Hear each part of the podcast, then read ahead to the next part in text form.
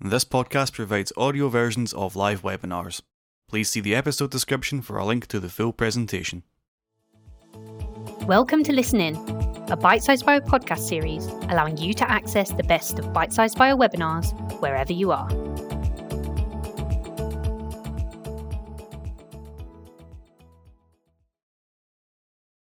Hello, this is Adam Paulson welcoming you to this Bite Size Bio webinar, which today is sponsored by Eppendorf. Eppendorf is a biotech company that develops, produces, and distributes systems for use in all spheres of life science. The company's broad range of high quality products and systems is used by researchers worldwide to carry out their work efficiently. Today's presentation is titled Reproducibility Mastering the Art of Pipetting and is being presented by Dr. Barbara Siefke, Product Marketing Manager, and Dr. Ulrike Gust, Application Specialist Manual Liquid Handling and Pipette Calibration Service, both of whom are from Eppendorf. Barbara obtained her PhD in developmental biology in 2004 from the University of Cologne, where she researched the asexual reproduction of jellyfish using molecular biology techniques. She went on to gain sales experience at PerkinElmer and Microsynth c lab before joining Eppendorf as product market manager and manual liquid handling certified trainer in 2014.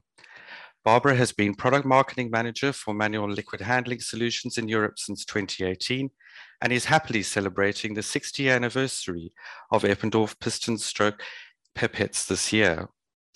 Ulrike specializes in applications of liquid handling systems and in teaching their correct use. She provides guidance to users to solve difficult pipetting questions and has supported Eppendorf Pipette Calibration Labs in their accreditation process. Ulrike holds a PhD in biology from the University of Tübingen. She has a great deal of practical experience in both the correct use and liquid handling systems and their performance testings. As always, we will have a question and answer session after the presentation. So please type any questions that you have into the questions box, which appears at the bottom of your screen, and I'll put them to Barbara and Ulrike at the end. A link to view the recording of this webinar will be sent to you in due course. So now over to you, Barbara and Ulrike, for the presentation. Thanks so much, Adam. Uh, and welcome, everybody. Reproducibility, mastering the art of pipetting. That's our topic today. And we will guide you today through difficult liquids. We will talk about functional principles and pipetting techniques. But first, do we have the right information around us? We checked lots, lots of pages uh, uh, on the web and nearly 60% of the found videos around correct pipetting were not fully correct. This webinar should show you the right handling of liquids, and we want to eliminate some myths. And we'll show you where you can find the right information. As mentioned, we start with uh, the liquid classes with difficult liquids. The most liquids in the life science research are unproblematic aqueous solutions. However, often we have also difficult liquids in the lab. This could be volatile liquids, viscous liquids, foaming liquids, or some more, but we will focus on these three ones today. But how to handle them all? What should we do with all these diff difficult or different liquids? Let's have a sh short view into this video. Are you aware of this problem? This is a um, slightly colored liquid. I will tell you later what it is, or I hope you know what it is, and I hope you can see the dripping out of the tip properly.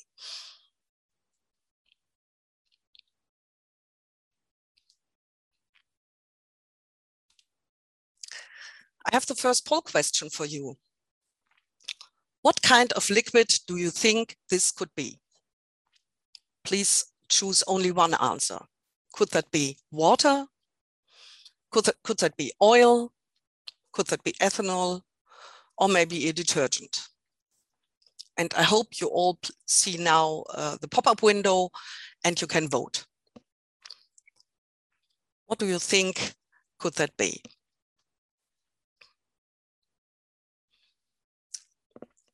Thanks for the results. So lots of you are voting for ethanol, and this is correct. Also, some of you go for water or detergent. Let's have a closer look into that. Volatile liquids are ethanol as shown in the video, and most of you gave the correct answer. It could be also acetone or chloroform. And what is the problem here? We have a high vapor pressure of the liquid, and additionally, we have a lower surface tension than water. And the consequences here are that you, as shown in the video, that you have liquid drips out of the pipette tip. And this leads to inaccuracy and also to a non-reproducible result. And we have also a contamination risk. You have the evaporation into the pipette cone. As shown here, the liquid evaporates into the air cushion of the pipette tip. A higher pressure builds up here and the liquid drips out of the tip. What we recommend for this type of liquid, the best choice is a positive displacement system. Maybe you don't know this name, but you know the name maybe a stepper or a dispenser. We at Eppendorf call it Multipette. If you have no air cushion, you have no problem. And later on, Ulrike will give you some more insights into that system. Another best choice is the VisioNize Pipette, Pipette Manager system with the Xplorer Plus. This system um, have uh, liquids um, stored as a program inside this, um, this system and you can choose uh, between different liquids, like here, like ethanol. And when you choose that, there's running a program for you, so to say. In that case, for example, pre-wetting or pre-saturation, or working especially slowly, or and or. If you want to uh, have more information about the VisioNize Pipette Manager, please go on the link uh, on our homepage and you find that in the chat now. If you don't have a positive displacement system or the pipette manager, we have some tricks for you if you want to use the air cushion pipette.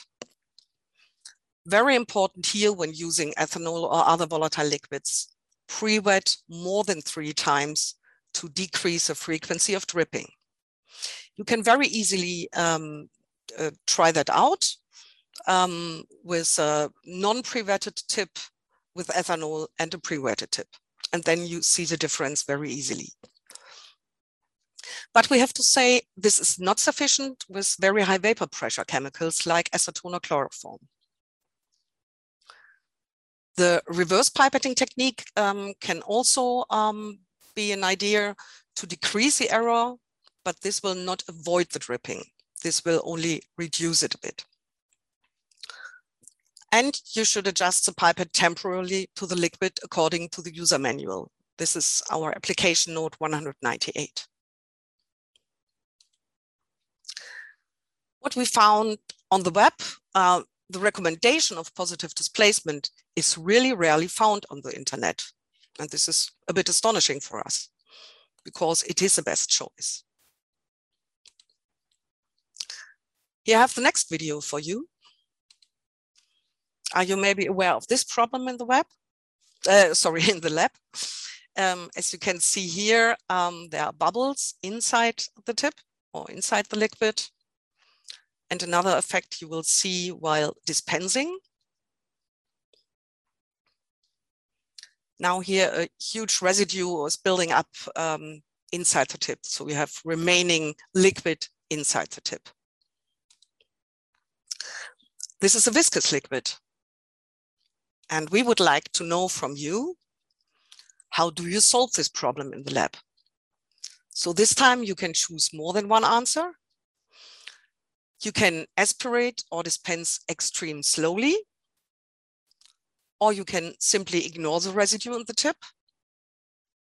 Maybe you use a reverse pipetting technique, maybe you cut the tip or you use a positive displacement device. So I'm happy to, or I'm very curious about your answers. so let's have a look into that soon. Here we are. Okay, most of you are voting for aspirate and dispense extremely slowly. This is really, really good answer. To ignore the residue is, uh, is rare, and this is also very good. But also we see that some people are cutting the tip. And uh, let's have a closer look into that.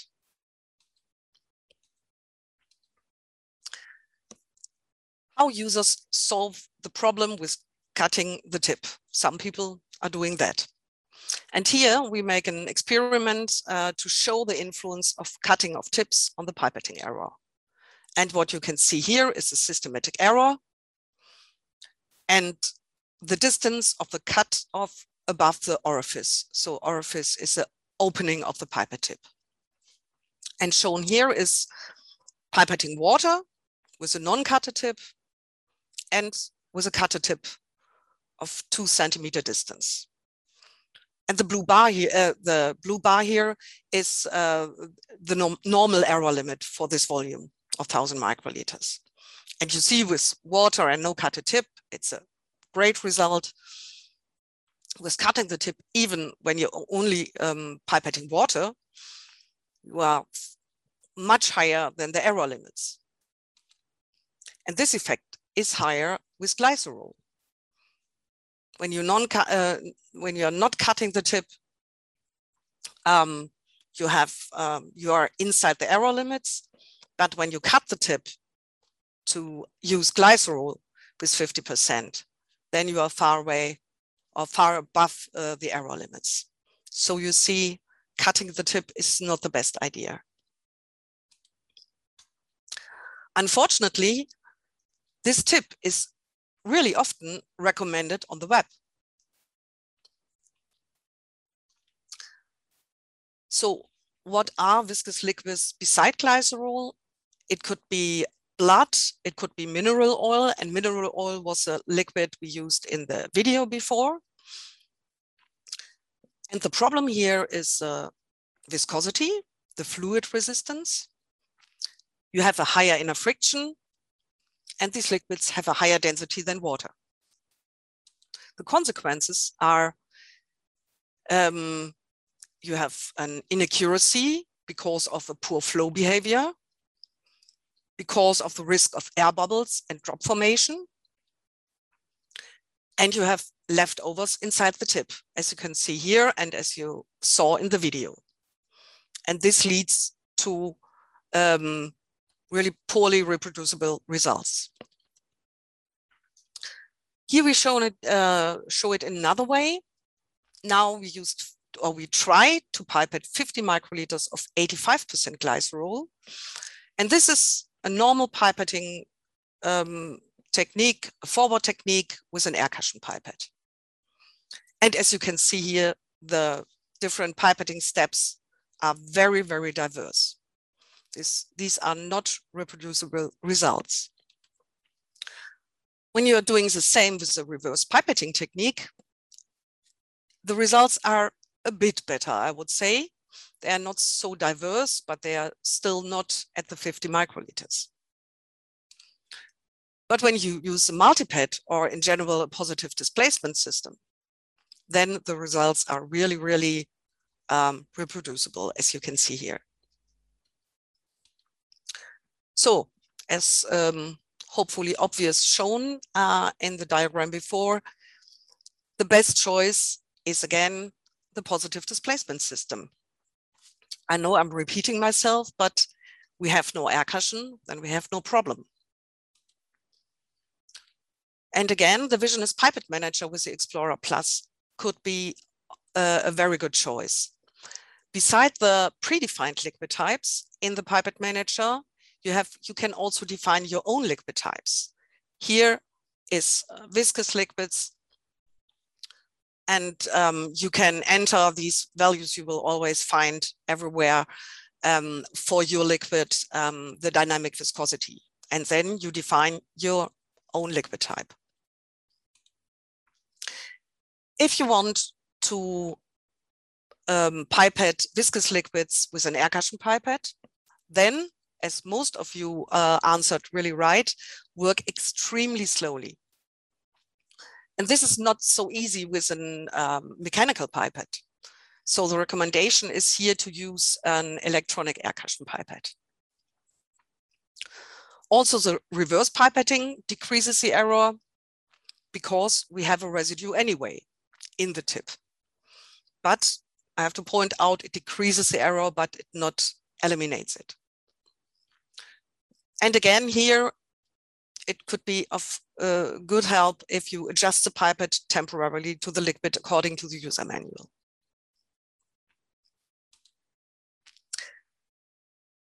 I have no other video for you. I'm sorry for that.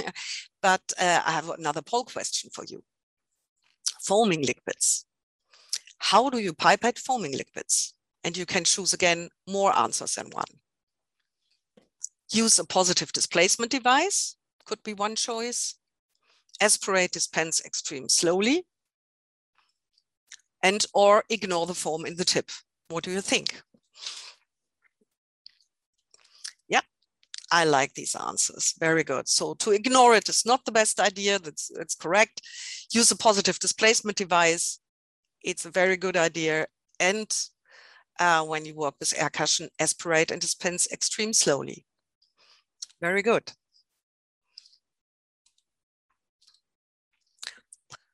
So with the foaming liquids, um, first, what are they? These are liquids um, who contains uh, detergents that could be in the lab mostly protein solutions with high concentrations, for example, PCR master mixes or cell culture media. We hope you're enjoying this episode of Listen In from Bite Size Bio. To access the visuals of this webinar, please see the episode description for a link to the full presentation. The problem here is you have an increase of bubble and foam formation and you have additionally a change in the wetting behavior of the liquid. Sorry. And you have additionally a stickiness to the surface. And the consequences are detergent sticks to the tip wall. Here in the picture, you see a blue colored detergent and you see hopefully very good um, that this is that should be an empty uh, pipette tip, but uh, the liquid sticks to the inner wall of the tip. You have foam within the pipette and the blowout um, used normally while pipetting leads to bubble or foam formation and splashes. So again, the best choice here is the positive displacement system. And again, I have to repeat myself, no air cushion, no problem. And also here, the VisioNize Pipette Manager um, could help out. You have an, um, uh, another um, predefined liquid type, uh, the enzymes and antibodies. And um, here, again, as I mentioned before, a program runs behind, and in this case, um, working very slowly and without a blowout. If you would like still to work with an air cushion pipette, as most of you mentioned, work extremely slowly. And again, the recommendation is here, you are not able to work such um, such slowly uh, with a mechanical pipette. Uh, please use an electronic pipette and Ulrike will tell you a bit more about that um, in the next slides. Avoid performing a blowout when you have foaming liquids. You can apply the reverse pipetting technique or with an electronic pipette, the dispensing mode. And you can uh, use pipette tips with a low retention functionality.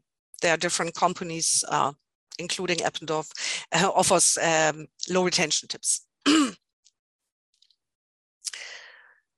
so these are our information about difficult liquids. And if you would like to know more, We have a liquid guide for you on our, uh, on our homepage. It's under the Eppendorf Handling Solutions. And there you find the liquid guide with lots of more information with videos, diagrams, and so on. So please have a look there. And you find the link now, hopefully in the chat. Now I hand over to Ulrike. Thank you so much, Barbara, for sharing um, some practical um, examples uh, for yeah, challenging liquids. So by this, we have seen that there are some liquids um, that push the air cushion pipettes to their limits. And in such cases, we have seen um, that it is better, better to use a different liquid handling system. And Barbara already mentioned the uh, positive displacement instrument. So this is also an example um, for um, the fact that there are uh, varying uh, requirements of, of, the different applications uh, in the lab and uh, that we need different tools um, to really answer that accurately. And uh, for that reason, there uh, exists a large bouquet of options. So think of the different instrument models and the different volume variants and the tips with the different features like filters or certain purity grades. Alone the Eppendorf catalog shows about a thousand solutions. The interesting question now is when to use which. And in order to help you a little bit through this question, it makes sense to step back and differentiate a little bit by the name, uh, by the main functional principles. And these are the air cushion versus the positive displacement, mechanic versus electronic, and handheld versus automated. Let us start with the air cushion versus positive displacement instruments. To understand when to use them, we need to take a look uh, at the construction of these tools. The air cushion pipette basically, basically consists of air. okay, there are also uh, a piston and some mechanics enabling you to move the piston. But in principle, it is a piston moving air. And when a tip is attached and immersed into water, the system moves the liquid too. It's a very simple system. Unfortunately, the air cushion is sensitive to influencing factors such as temperature, holding angle, or other liquids and water. And as a rule of a thumb, the bigger the air cushion, the bigger becomes the pipetting error induced by these influencing factors. And this brings up a question. Wouldn't it be good to have no air cushion at all? Indeed, we have seen challenging liquids are transferred best with a so-called positive displacement instrument. Here, the piston is built into the tip, not into the instrument. And that has the great advantage that the liquid runs up to the piston and the air cushion is avoided, with a little exception of a small air bubble. Influencing factors on the air cushion do not come into play anymore. And uh, since the piston wipes the tip clean, even sticky liquids like blood or glycerol can be transferred accurately. For these reasons, a positive displacement instrument is a perfect solution when pipetting challenging liquids. Let us now take a look at the electronic pipettes. Electronic pipettes are more ergonomic uh, than the mechanical ones because you do not have to move the piston. The electronic pipette does this for you. So it supports you in terms of ergonomics when you have to process an increased throughput. Additionally, the range of the functions is bigger. They simply offer more modes. Um, this is what you can see here on this uh, little um, yeah pop up. Uh, so there is a, a, number of the different modes of typically you know um, programmed into electronic pipettes. And while with a mechanical pipette you can only pipette, the electronic one also offers, for example, a dispensing option, which is especially helpful when filling plates. This mode enables an efficient working as you will be faster when filling the plate by the dispensing mode. The third interest, interesting aspect, although rarely mentioned in the internet, um, is the improved reproducibility, sorry, the improved reproducibility um, of electronic pipettes. This graph shows the result of a study focusing the random error of pipetting at different volumes. As shown by the blue bars, pipetting with mechanic pipettes had a higher random error as pipetting with electronic pipettes, which is displayed by the green bars. The study was performed with skilled and well-trained lab personnel. The within run precision and the between run precision is better when the pipetting is done using an electronic pipette. And this means the electronic pipette helps to increase the reproducibility of your results. This phenomenon is caused by the motorization of the piston. Hmm. Let us stay a little longer with this topic. You can lower the human error by applying good pipetting techniques. Barbara is going to show or to give you more input on this um, in a minute. We have seen that electronic pipettes further help in reducing this error. But there is an option beyond totally avoiding the human factor in pipetting, and this is the automation.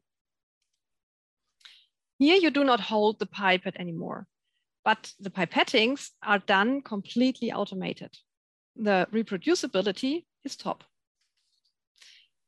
There are a number of advantages coming with an automation, but there is one more factor I would like to highlight. When you are pipetting tasks often become very complex and you need to concentrate very heavily for longer delay, to, sorry, for longer du durations, um, automated systems be, can be of enormous help. An example is the normalization in the frame of NGS.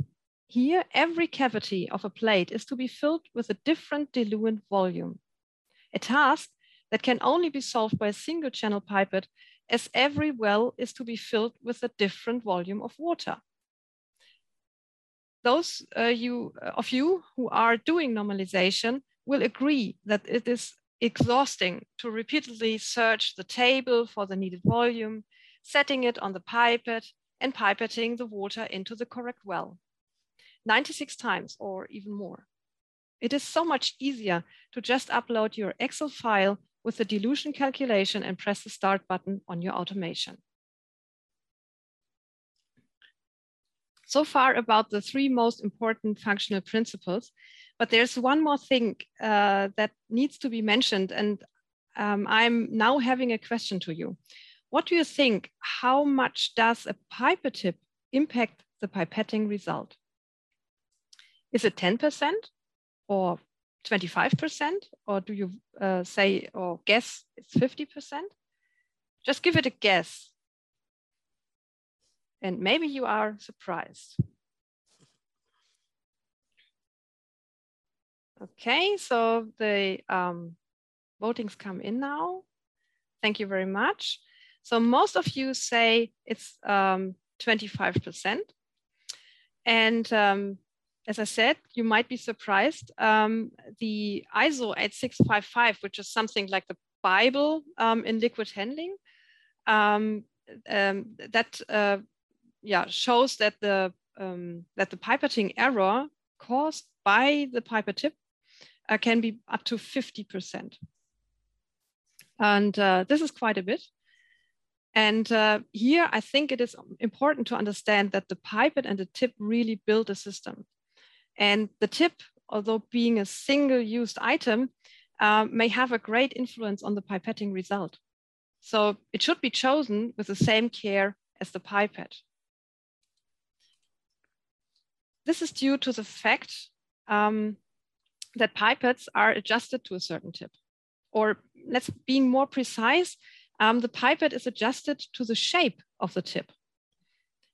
The tip shape defines, for example, the air cushion size, size inside the tip. On this picture, you can see an Eppendorf 1000 microliter tip on the left. On the right-hand side, there are some competitors. Watch out for the difference in length between these tips. Manufacturer-wise, an Eppendorf 1000 microliter pipette will be adjusted to the Eppendorf tip on the left. When it is then used with one of the tips on the right, it will show an increased error and needs to be adjusted to the air cushion size of this alternative tip. This physical principle is true for all air cushion pipettes in general. Now, what can you do if you wish to use another manufacturer tip? You should look out for the tip-induced influencing factors, such as tip fit, shape of the tip, or quality of the tip orifice. So when you are introducing alternative tips, we recommend doing a performance test of this new system to check its accuracy. Send the pipette together with the alternative tips to a calibration lab. They will check and, if needed, adjust the pipette. All right, so this was an overview over the, uh, of the main functional principles. Next slide, please. And now it's up to you uh, to make the right decision for your application. So when being in doubt about the right tool, please feel free to apply our selection guide. You can find the PDF in the chat now. So it is time now to turn back to the air cushion pipettes. Again, the air cushion is sensitive to influencing factors, and thus it is important to have a good pipetting technique. Barbara is now sharing with you the most important aspects. Thanks, Ulrike. Yeah, let's have a closer look into the pipetting techniques. As shown before, using the right tool is one part of the medal, but using it in the right way is something a bit different. And because we showed you before that the most problems um, caused by an air cushion, uh, we will focus here on the air cushion pipettes. So this is uh, where the problems arise. Here, a short overview about um, all the things you have, you should have in mind when you aspirate and dispense liquids. To choose the right pipette volume is important small immersion depths, the holding angle, the pre-wetting or also the pre-saturation of the pipette tip, the slow and uniform piston movement, and the delay before taking the tip out of the liquid. These are all the things to have in mind when aspirating. And when you dispense a liquid, the holding angle um, is different than while aspirating, you should release a liquid against the wall of the vessel. And only if you have small volumes, you should release the liquid directly, uh, the liquid in the tip directly into the liquid of the vessel. We will focus on these three ones, uh, the right pipetting volume, the holding angle, and the slow and uniform piston movement. And if you would like to have more information on all the other topics, you will receive the source uh, of that um, later on. First, I have again a poll question to you. You want to pipette 10 microliter. You have three pipettes available. With each of them, you can pipette 10 microliters. What would be your choice? You have a pipette of 0.5 to 10 microliters, a pipette of 2 to 20 microliters, and, or a pipette of 10 to 100 microliters. And I'm curious, what do you think? What could be the best choice? Let's have a look into the results. Okay, the very good again. So 10 microliters and the 20 microliters, or 20 microliters most uh, voted um, pipette, but not the 100. And I'm happy to see that. So we have an experienced audience here. I will show you why you choose the right answer. Here is shown the systematic error while pipetting 10, 20 or 100 microliter uh, uh with 10, 20 and 100 microliter pipettes and pipetting 10 microliters the systematic error with the 10 microliter pipette is 1%.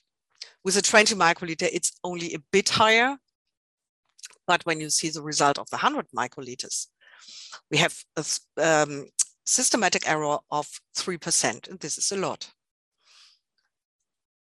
So our recommendation is choose a pipette always with the smallest possible air cushion. As we shown before, the air cushion causes problems. So when as uh, the smaller the air cushion is, uh, the more reproducible is your result. Or we can say the closer the aspirated volume um, to the nominal volume is, the more accurate the dosing is.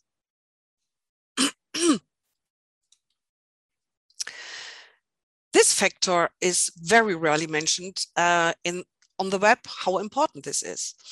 And I'm wondering about that because you have normally all these pipettes in your lab. So it's easy for you to, to select the right one. But yeah, you don't find so much information on that. Let's talk about the holding angle, or let's first have a video uh, to show that. Our second topic is the pipetting angle. When aspirating liquids, you need to hold the pipette as vertically as possible. I will show you why this is beneficial with a series of 8 samples.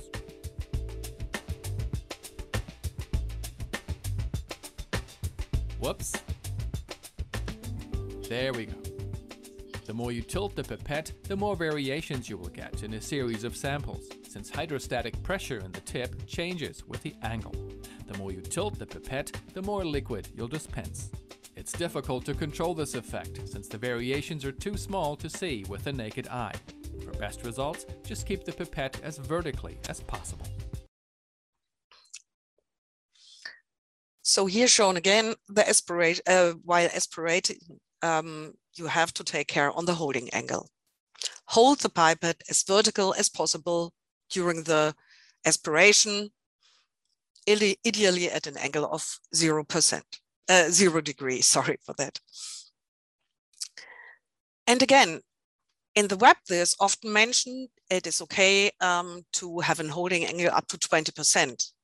But why they recommend that? You will aspirate more volume, even if it is small amount more. And also it will not possible for you to have always an angle of 20%. You have to estimate it. So we would really recommend to have always the angle of um, zero degree.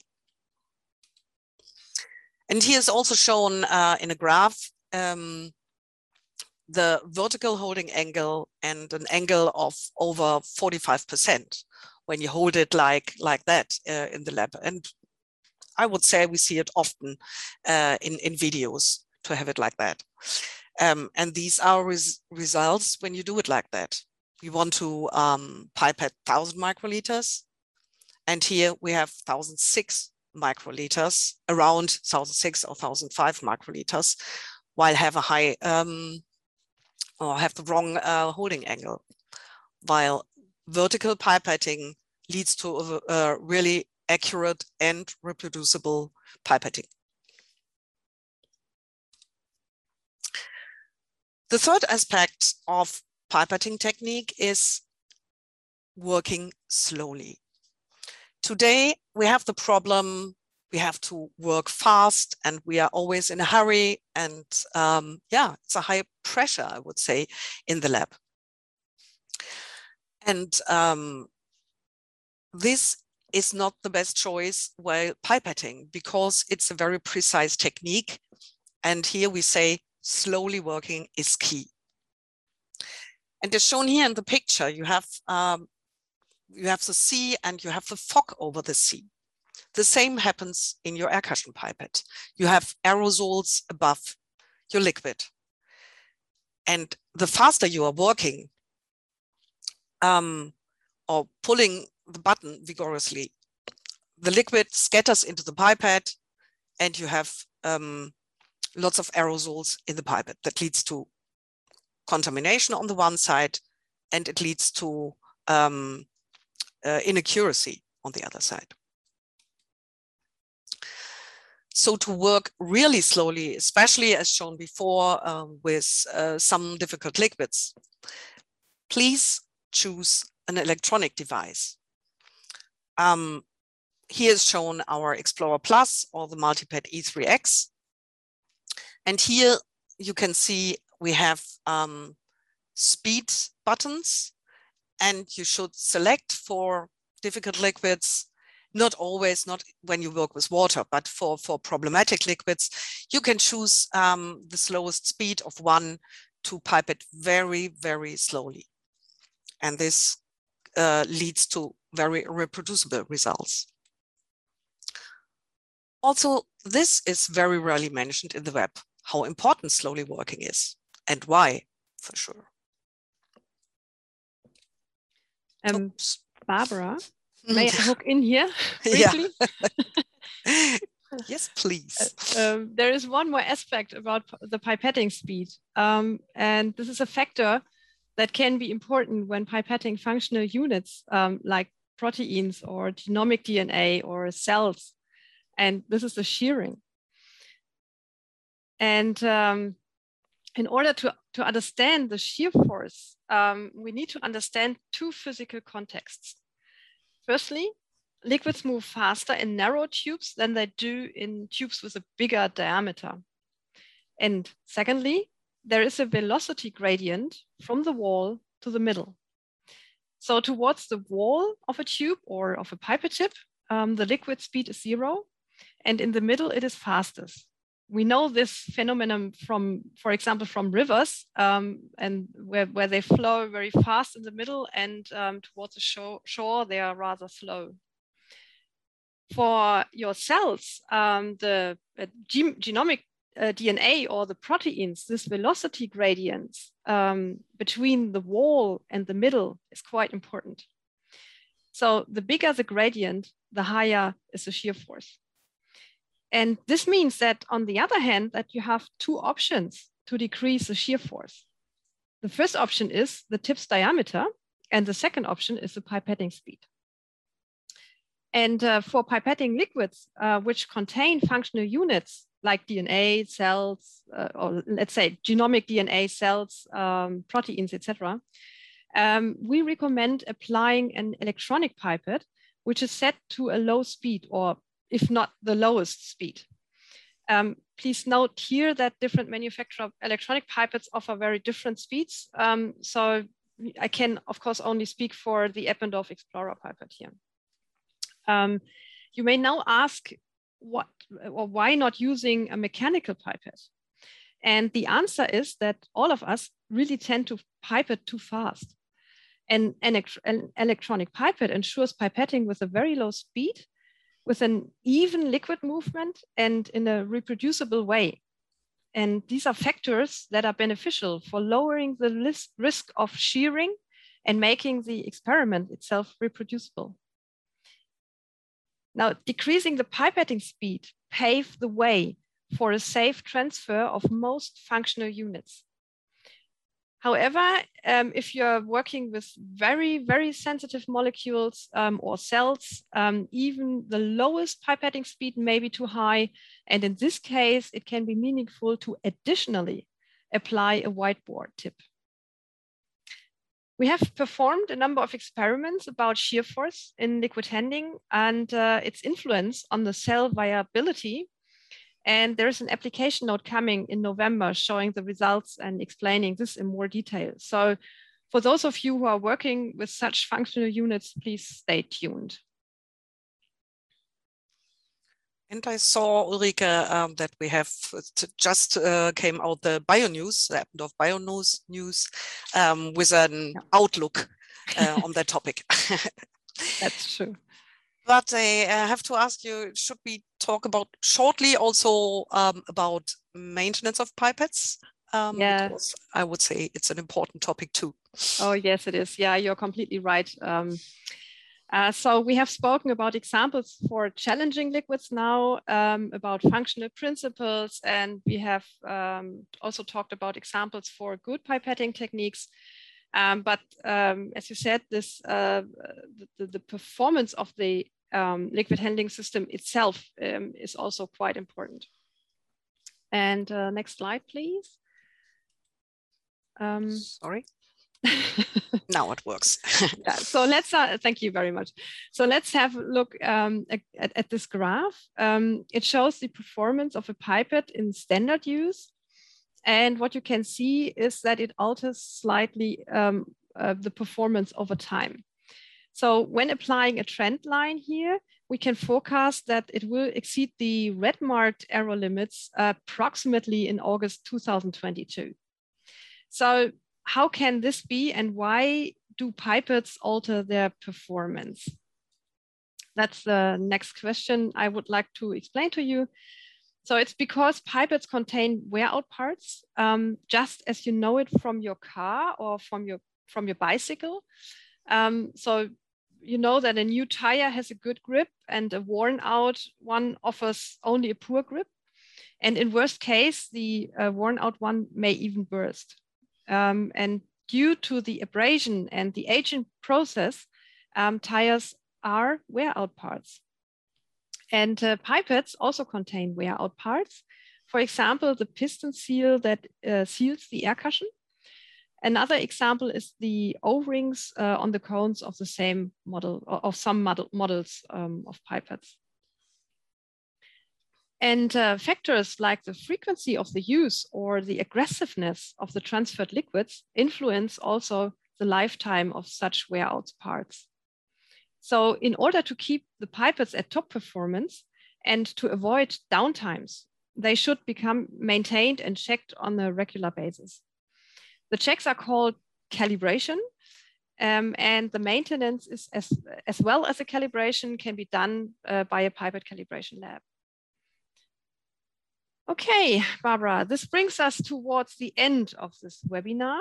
Um, we have shown you today uh, that the reproducibility of a pipetting result is influenced by the liquid, the selection of the right tool, or let's say of the most suitable liquid handling system. It is influenced also by your pipetting technique and by the maintenance status of your pipette. Barbara, would you like to add something? Yeah, only I have uh, only a bit. I have uh, one or two last slides for you. So if you want to know even more, as Adam mentioned uh, at the very beginning, we celebrate 60 years of pipetting or of pipettes now uh, at Eppendorf. So in 1961, uh, we um, we brought the first um, air cushion pipette um, into the market. And so we celebrate the 60 years with a, with a very informative um, ebook. It's called The Science of Pipetting to Perfection. And you can um, download it on our homepage, but uh, we would like to thank you uh, to your participation into that this webinar. And so you will receive this ebook as a PDF um, later on. So, and there are all this information mentioned um, today and much more information. Um, so I hope you, you like it and uh, you will find it useful. My last slide is only to summarize what we wanted to um, tell you. Ulrike summarized um, the, the main topics, but I would focus more on think about the source of your online information. Um, so-called experts um, showing videos in the web are not always the right choice of information. The best idea to search for, for valuable um, information is um, or are knowledge databases either from manufacturers of pipettes and tips or um, also the calibration service companies. They are working the whole day um, on, on calibrating pipettes and they are very very good sources for good information. An example could be here an US-based company called Artel. This is a very trustful information base uh, to have really, really good information on all that. So please don't trust always the information in the web. Go to reliable sources to find the correct information. That's it from my side, uh, side and thanks so much um, for your audience now you know the art of pipetting. Well, thank you, um, uh, Barbara and Ulrike. That was an excellent presentation, very interesting. Uh, we have a number of questions from the audience, and uh, if anyone else has a question, please feel free to post it in the, the questions box, which appears at the bottom of uh, the screen. So um, coming to the first question uh, to either of you, uh, Barbara or Ulrike, uh, this question's from Andy, who wants to know, what do you recommend for pipetting a high concentrated sulfuric acid? okay, sulfuric acid. Um, yeah, so there are a, a number of, of options. Um, so first of all, we have learned today that the best uh, um, option always is the um, positive displacement principle. Um, again, I would like to, to highlight that uh, the piston is built into the tip, um, and this um, has the advantage that um, I would say it is a more safe yeah, way to transfer an aggressive liquid like sulfuric acid. Um, so of course, when we are talking about aggressive um, acids, we have also to, to talk about um, chemical uh, compatibility. So um, are the materials of, of the liquid handling system um, resistant to uh, these chemicals? And uh, with the um, Multipette and Combitip system, which is our um, um, positive displacement system, um, I can say that is okay. Um, and uh, if you are, but it, you could also, um, yeah, do it with a with a normal air cushion pipette. although I would, as said, recommend the positive displacement system, but you could also do it with an air cushion pipette. And uh, therefore, we offer our customers on the website a, a chemical uh, resistance chart for our pipette. So um, you can check out um, if you have also other aggressive uh, chemicals, um, organic solvents or, you know, bases or acids, um, then you can check it um, if, if there's a chemical compatibility there. Um, when we are talking about uh, the air cushion pipettes and sulfuric acid, please take into account that the density of this uh, liquid is much higher than that of water. Um, and that means that uh, due to the air cushion um, inside the air cushion pipette, uh, you will um, have, or you are going to um, pipette a smaller volume uh, than you set on your, on your pipette. So um, again, this speaks for the positive displacement principle because there's no air cushion. Thank you, Ulrike. Um, so the next question, Barbara, this one is for you, and this is from uh, Vinay, who, who asks, uh, do we have to pre-wet pipettes every time? Hey, Vinay, uh, and thanks for your question. Um, uh, I will answer it. Um, it, we, yeah, what is the answer? It depends. So um, the, the main question you have to ask yourself, how correct um, has to be your result. If you have to work um, in a very controlled um, area and you need irgendwie very, very high precise results, um, then uh, we would recommend for uh, the most liquids um, to um, to a pre-wet, but you don't have to do it, for example, with aqueous solutions in general, because it's not such necessary. And on the other side, for um, foaming, li foaming liquids, for example, um, this is not a good recommendation because you, you um, increase um, the error type. So um, for difficult liquids like ethanol, um, it is more than recommended for aqueous solutions, um, I would say you, you don't need it um, um, if your SOP is not recommending it, so means uh, your standard operation procedure um, of your protocol from your company, you don't have to do it always. But you should have it in mind that this is in some cases very, very um, um, um, helpful and, and leads to more reproducible results. Yes. I hope that thank answers you, the question. Mm -hmm. Thank, thank you very much. Uh, Ulrike, the next question is uh, from you. Uh, this is from Anna, who begins by saying, hello, and thank you for an extremely informative webinar. And then she asks, um, I find pipetting small volumes of less than 10 microliters very problematic. After dispensing the liquid, I often find residues in the tip, but I'm not sure that the problem originates from the type of liquid, since my lab mates do not have the same problem when using the same reactors. Do you have any recommendations on how I can solve this problem? For me, it is very worrying because I'd like to improve my PCR performance. Yeah, okay. Thank you, Anna, for this um, uh, for this question. Um, yeah, uh, small volumes um, can be quite troubling. I, I totally agree. Um, and the smaller the volume becomes, the more you know the trouble. The, the, greater the trouble is. Um, I'm. I don't know uh, what type of um, pipette you are using or uh, which volume variant you are using. So always keep with a very small air cushion if possible. So pipette the 10 microliter with a 10 microliter pipette um, instead of using a 10 to 100 microliter pipette, for example. Um, so that would, would be the first thing. The second, um, also check out for the tip quality. Um, I don't know whether you have uh, different um, pipette tips in your lab. Sometimes that happens. Um, just uh, make sure that uh, you have tips with a good quality because I have feedbacks from the market where especially the pipetting of small um, uh, liquid volumes uh, can be troubling. Um, and uh, yeah, most important um, uh, is probably um, really pipette slowly. Um, and when you are doing the pipetting, um, just do not only, you know, let lift up the thumb, but then wait a minute and leave the, the tip inside the liquid, wait a minute, uh, well, not a minute, but wait a short time. Let's say count 20, 21, 22, 23, and then take it out of the, um, out of the liquid.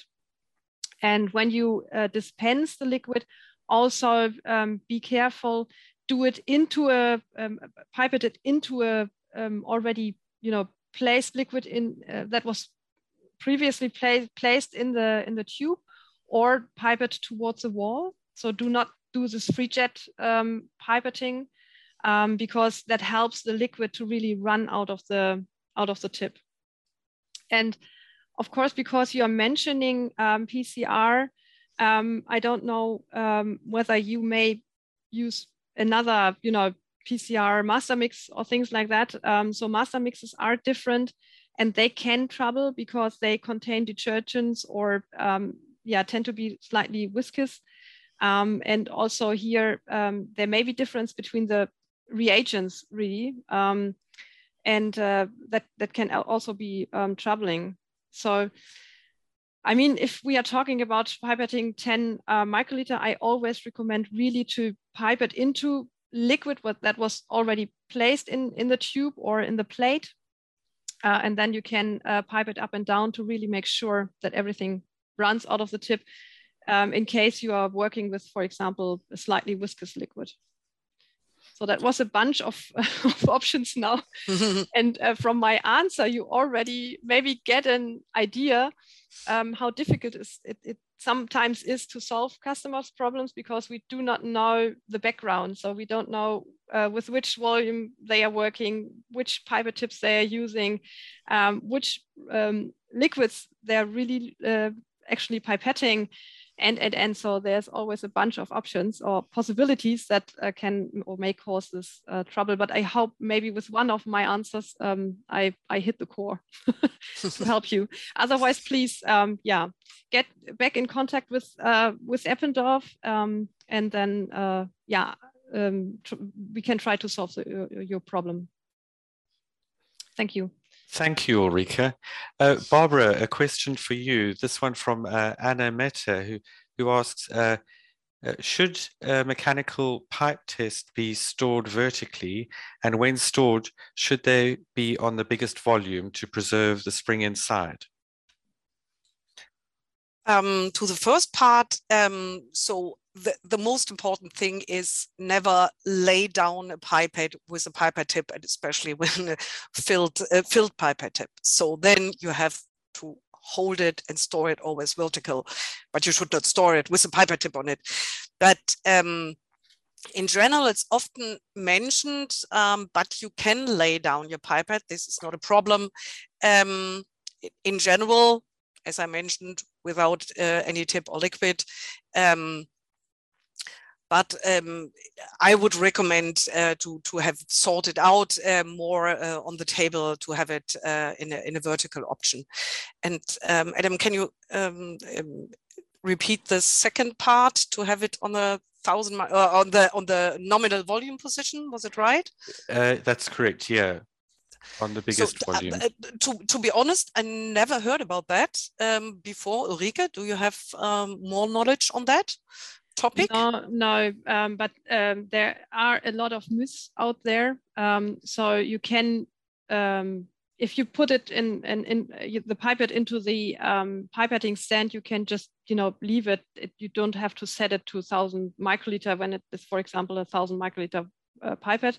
We call it the nominal nominal volume, by the way. So the the volume you can, uh, the maximum volume you can um, of, of the volume range um, printed on the pipette is called the nominal volume. Um, but there is no need really to to store it at the nominal volume. For me, it was always new. I never had that question, but it's it's funny. You can work for years uh, with a topic, and you have always new questions. Thanks for that. So interesting question. Thank you, Barbara. Uh, Ulrike, the next one's uh, for you, and this is from uh, John, who, who asks, um, in calibration of, of pipettes, is this standard all over the world since many companies are involved in production? Okay, um, the calibration, um, I, I, don't get the uh, really the, um, I have problem to bring together the production and the calibration. So um, when you are um, thinking about the um, calibration in uh, calibration service labs, so there are, of course, different uh, quality standards. Let's put it this way. Um, uh, and and if you have uh, or if you have the need or you wish to um, choose the highest quality standard, then you should choose an accredited calibration lab. regarding the production, so our pipettes, I can only speak for, for Eppendorf. Um, our pipettes are manufactured in Hamburg in Germany, so they are not different manufacturing sites. Um, and of course, the, um, the um, production or in production um, calibration and, and checking and the, uh, the quality control uh, is also done in Hamburg. Does it somehow, somehow answer your question? Okay, well, I hope so. Uh, thanks, Ulrike. Um, actually, uh, the next question is also for you. Um, this is from Khalid, who asks, what is the lifetime of a mechanical pipette? Mm -hmm. Yeah, okay. Um, yeah, the lifetime is as long as uh, you keep it maintained. Um, so if when we speak about a mechanical pipette, Eppendorf gives three years uh, warranty. Um, but uh, to my knowledge, um, and I get feedbacks from a number of, from, a lot of customers um, also through these trainings um, who say, "Oh, I um, opened a drawer and there was an old Eppendorf pipe that was more than 20 years old and it's still working." Um, yeah, this is completely true. So I mean, it's mechanics inside, and these mechanics, it's like a you know, a, like a watch, and and uh, yeah, it's it's working forever, so to say.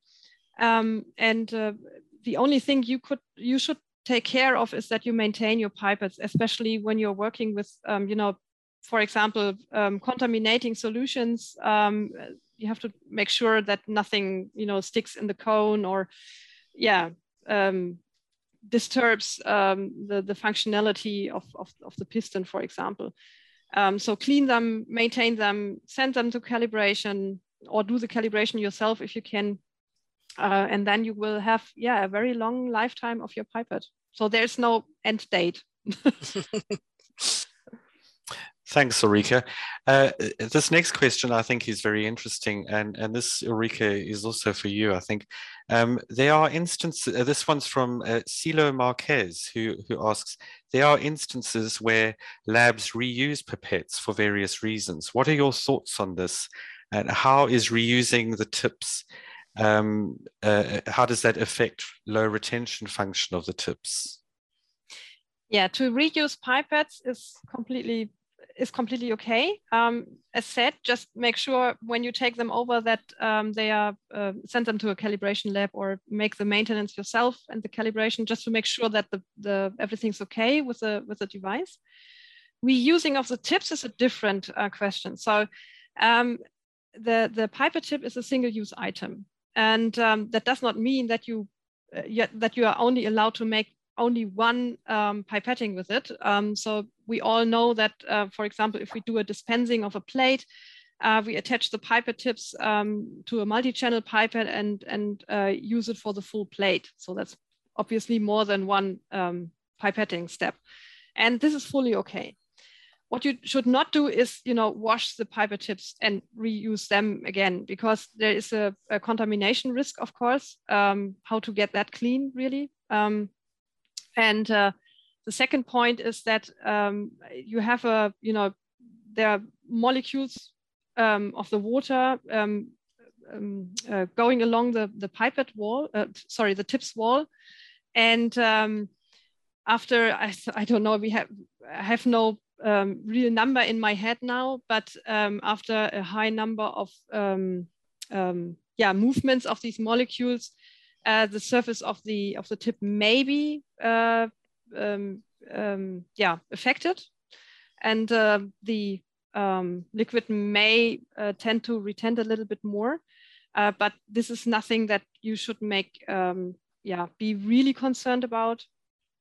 Um, as long as you you're completely safe, as long as you are, um, you know, attaching your tips, filling your plate, and that's it, and then you throw it away. Okay, um, uh, thanks, Ulrike. Uh, Barbara, um, this question's for you from Laura, who asks, when you use the same uh, pipette tip multiple times, the pipette uh, to pipette the same volume, what will be the influence on this on the pipetting error, and uh, when do you need to change tips? Hey, Laura, uh, and thanks for your question. Um, a good question. We we had that topic um, shortly before, but but not in the in the presentation itself. Is a pre-wetting. Um, so there is always an influence, and you find also diagrams on that uh, on our um, landing page in the in the handling solutions. Um, that when you pre-wet um, your pipette tip um, three, four, five times, uh, you come closer to the correct volume. And when you pipette then, um, I don't know, 10 times with the same pipette tip, um, you stay on the same volume. But this is maybe for aqueous solutions or more unproblematic solutions.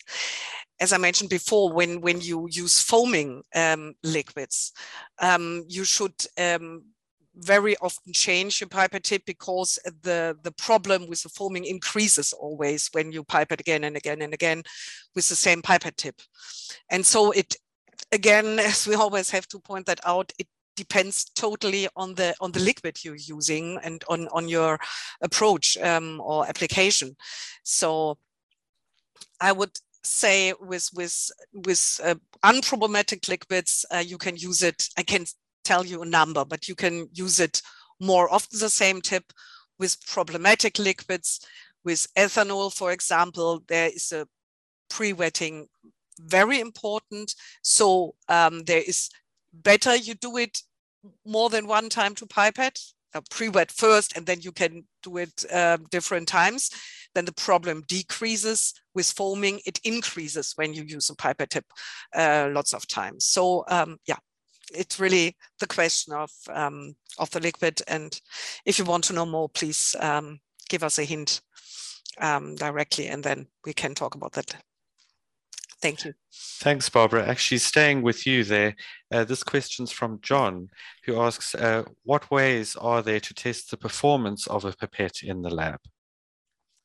Good question. Thanks so much. And um, it's really um, recommended to do some tests uh, in the lab a very easy thing is um, that you make a leak test or leakage test with your pipette and everybody can do it um, on their own um, to um, yeah to to fit the tip um, to the to the um, to the pipette and use water and hold the pipette really vertically and wait one minute and if you see not only drops like in the video of the of the um, of the ethanol, um, but um, also if you see only a very very small building up um, of, of a bubble, then maybe um, your pipette is not um, is not in, in a good shape, or the system is not good. So pipette or the uh, pipette tip fits not well to the pipette. And this is the first test you can do. And maybe it depends again how, how accurate your um, applications need to be. Um, you can do it every day, every week, every month. Um, this is very easy. And with higher volumes, if you have a, um, um, um, what is the wording, uh, a balance, um, maybe with a thousand or hundred microliter pipette, you should um, sometimes try to um, pipette that on, on your balance and, and check out if the results are the same as they should be. Um, but this is not possible in the most cases for, for small volumes. And so we would recommend um, like um, I, I, saw another question from another person, uh, the, the, um, the periods of calibration. The ISO norm, this is so to say our Bible um, recommends uh, one time a year a calibration. And this, then there will be checked everything really properly. Also the things you are not able to do in your lab. But it depends on your uh, standard operation procedure in the lab. If you have to do it much more often, maybe every six months or every three months. But the leakage test and maybe to check with a balance with a with bigger volumes, you can do on your own in your lab. I hope that answered your question, John. Yes, uh, thank you, Barbara. Um, I think you also answered someone else's question there at the same time, so that's very helpful. Thank you. Um, Ulrike, this question's for you, um, and this is uh, from Eleftheria, uh, who asks, uh, when reverse pipetting, is it correct to do serial pipetting or do we uh, have to use a different pipette every time? Um, yeah, that's a good question. Um, so reverse pipetting means that you have uh, that that you leave a certain amount of liquid in your tip, um, which is to be discarded then. So uh, the advantage is that most, for example, when doing uh, or pipetting viscous liquids, that uh, yeah, the error will you know be in that um, volume that you discard afterwards. So from that side, that is now that speaks nothing against uh, doing a serial dispensing um, with the reverse pipetting, to my eyes. Okay, thanks. And the, the, the same person actually also asked, uh, can we pipette phenol with plastic tips? yeah, okay. I just, uh, in parallel, um, I just uh, checked out our um, chemical compatibility um, chart. And um, so I do not recommend in this case, uh, yeah, to to go for the positive displacement uh, principle. Surprisingly, um, so phenol is an organic uh, solvent. Um, so from that side, uh, the organ uh, the the Multipette or the positive displacement principle would be the right choice. But um, we have a, a, inconsistency, or let's say it, we have a um, uh, with the uh, chemical compatibility with uh, phenol. So when you use it very, very short, it should it, it might be okay, but you, sh uh, you should not um, um, have it in longer contact. So um, the other option, the air cushion pipette, um, would be okay, but also there's a but. Um, so the polypropylene is resistant to phenol, um, but the, um, the seals in the pipette are not. Um, so when you wish to pipette uh, phenol with an air cushion pipette, uh, then you should uh, take care to have a very short interaction time and take in uh, or keep in mind that you um, have a higher maintenance frequency because this piston seal will, you know, yeah wear out faster. This is what I meant with aggressive liquids uh, um, in during the webinar. So yeah, phenol actually really is uh, one of the liquids that uh, are a little bit problematic. Yeah, that's true. So go for positive displacement only if you have um, smaller volumes and if you have uh, you know short, very short contact times. Don't leave it for longer um, in that um, in in the tip. And if you go for the air cushion, um, then make sure that you have a smaller maintenance cycle. Okay, uh, uh, thanks, Ulrike. Uh, staying with you, actually, um, a, a, question from uh, Rainier, who who asks: Is the positive displacement pipette available in the Philippines? Ah, that's a very good question. Yeah. um, so the the um, our positive positive displacement um, instruments are called Multipette M4 and Multipette E3 or E3X, which is the electronic version um, and they are uh, part of the catalog. So they will be available also in the Philippines as they are part of the catalog. Okay, uh, th thank you, uh, Ulrike. Uh, Barbara, uh, this one is from Alicia, who asks, what type of tips uh, should be prepared, filtered or non-filtered? Oh, a good question. um, um, in general, uh, for aqueous solutions, um, it's um, absolutely fine to work um, with normal tips without a filter. But um, when you have uh, yeah, aggressive or not problematic. Yeah, I, I, guess the best word is aggressive uh, liquids. Uh, we recommend uh, absolutely the filter tips um, to um, avoid the aerosol building inside the air cushion. Uh, we at Eppendorf, we have uh, dual filter tips, so um, it um, sort out um, not only um, small liquid drops, but also really the, the aerosols. Um, and so you you save your your pipette. Um, with that so that you avoid in general the aerosols.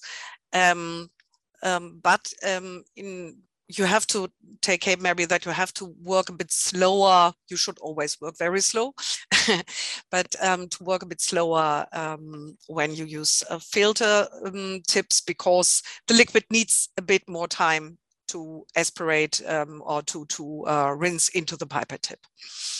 So it really depends. Again, this question is not easy to answer in general um, on the liquid, on your application, and what do you need. That's great. That's great. Thank you. actually, staying with you there, uh, another question from Vinay, uh, who asks, uh, "What uh, what one should do? What should one do when some viscous, viscous liquid like enzymes stick to the outside of the pipette tip while aspiration?" Okay, thanks for that question. Um, I would say in the first line, line uh, we um, didn't point that out uh, more in detail uh, in the webinar, but you will find that later on in the in the ebook. Um, about the correct pipetting. Um, to you can avoid that uh, um, mostly um, because of the immersion depths. So um, a lot of people are not taking care on that and uh, deep dive with a pipette tip, um, yeah, too deep into the liquid. And then you have um, liquid outside of the of the pipette tip. So the best thing is um, to to really take care on the on the um, depths to to go with the tip inside the uh, liquid. And so um, how do you say that? Um, um, oh, I don't know. Sorry, I'm not a native speaker. I miss a word. But um, yeah, so use uh, a, a, very uh, little immersion depths. Um, this avoids uh, that, and um, I don't know if I would recommend it. You can very carefully when you, but but it's it it's a bit dangerous to go um, with a with a wipe outside the pipette tip. But then you can um, cause a problem that you um, it's suck liquid out of the tip. So it's a bit it's a bit dangerous. If you are really a professional in pipetting, you can do it maybe like that. But the best choice is really to to take care of the immersion depths and and work really really um, on the surface. Okay. Uh, thanks, uh, Barbara. Uh, just a few more questions. Uh, staying with you again here uh, from Etefe, who, who well says, thanks for a very informative webinar. And I think you've covered calibration, but this is an interesting question. How often should we calibrate our pipettes? And is there a way you could check this in the lab? Since I heard about weighing some drops, weighing the drops and comparing them with the volume. Okay. Um, so, as uh, I mentioned before shortly, the recommendation, not from us, but from the ISO norm 8655 um, 2, is that you should calibrate your pipette in a calibration lab um, at least one year, uh, one time a year.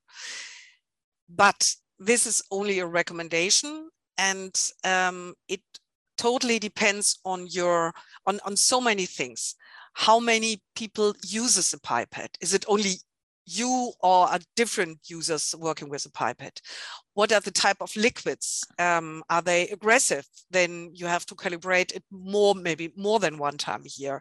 What what uh, recommends you sop if you have one one in your lab? In in lots of lots of labs you have defined sops who, who define that um, that period of, of calibration. Um, what else? Um, Ulrike, do you have more points uh, to what what could be influence the um, the aggressive liquids users? So I would say um, these are the most important topics. So we, we cannot give you an answer. You do you have to do it one time a year or every six months. So it really depends again on the circumstances uh, in your lab. Yeah, Barbara, this is completely correct. Um, just a side note to that, um, the ISO 8655, um, as said, this is so, so I call it the Bible of liquid handling. Um, so that's that's a standard, an international standard, and um, that recommends um, a calibration at least once a year. and as Barbara said, it belongs very much on the use. So it's also the frequency of use. How heavy yeah. is the pipette uh, becoming to uh, used? Uh, how aggressive are the, the liquids? Um, how many users are there? Because everybody uses um, the pipette a little bit different. Um, so there is a bunch of different, um, yeah, uh, factors that come into play. But there's one thing uh, which is really important, and this is please focus on on your analysis. So if you have a very sensitive analysis, um, it may be a good idea to um, calibrate the pipette more often um, than when you are, you know, doing just pipetting 10 milliliters from A to B. Um, so, and there's no um, no requirement in, in, in terms of the accuracy.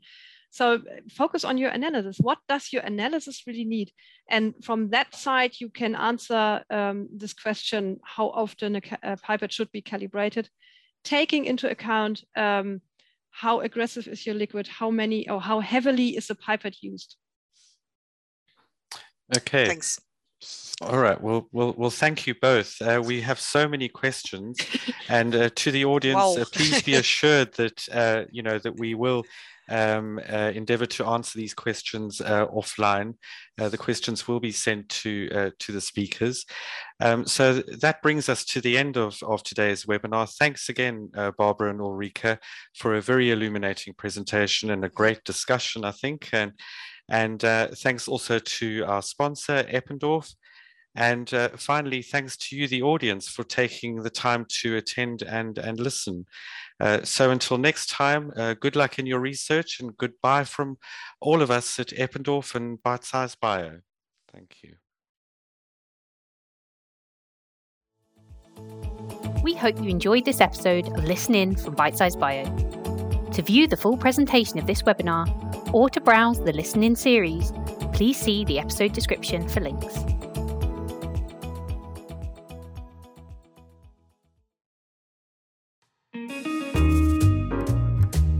Finding the right mentor can make all the difference in your research journey. But what if you don't have one? Look no further than Mentors at Your Benchside, the podcast that offers curated advice from experienced researchers on lab skills, techniques, and career progression.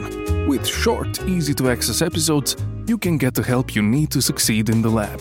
Visit bitesizebio.com forward slash podcasts or search for mentors at your benchside in your podcast app to subscribe and get help and advice from seasoned scientists.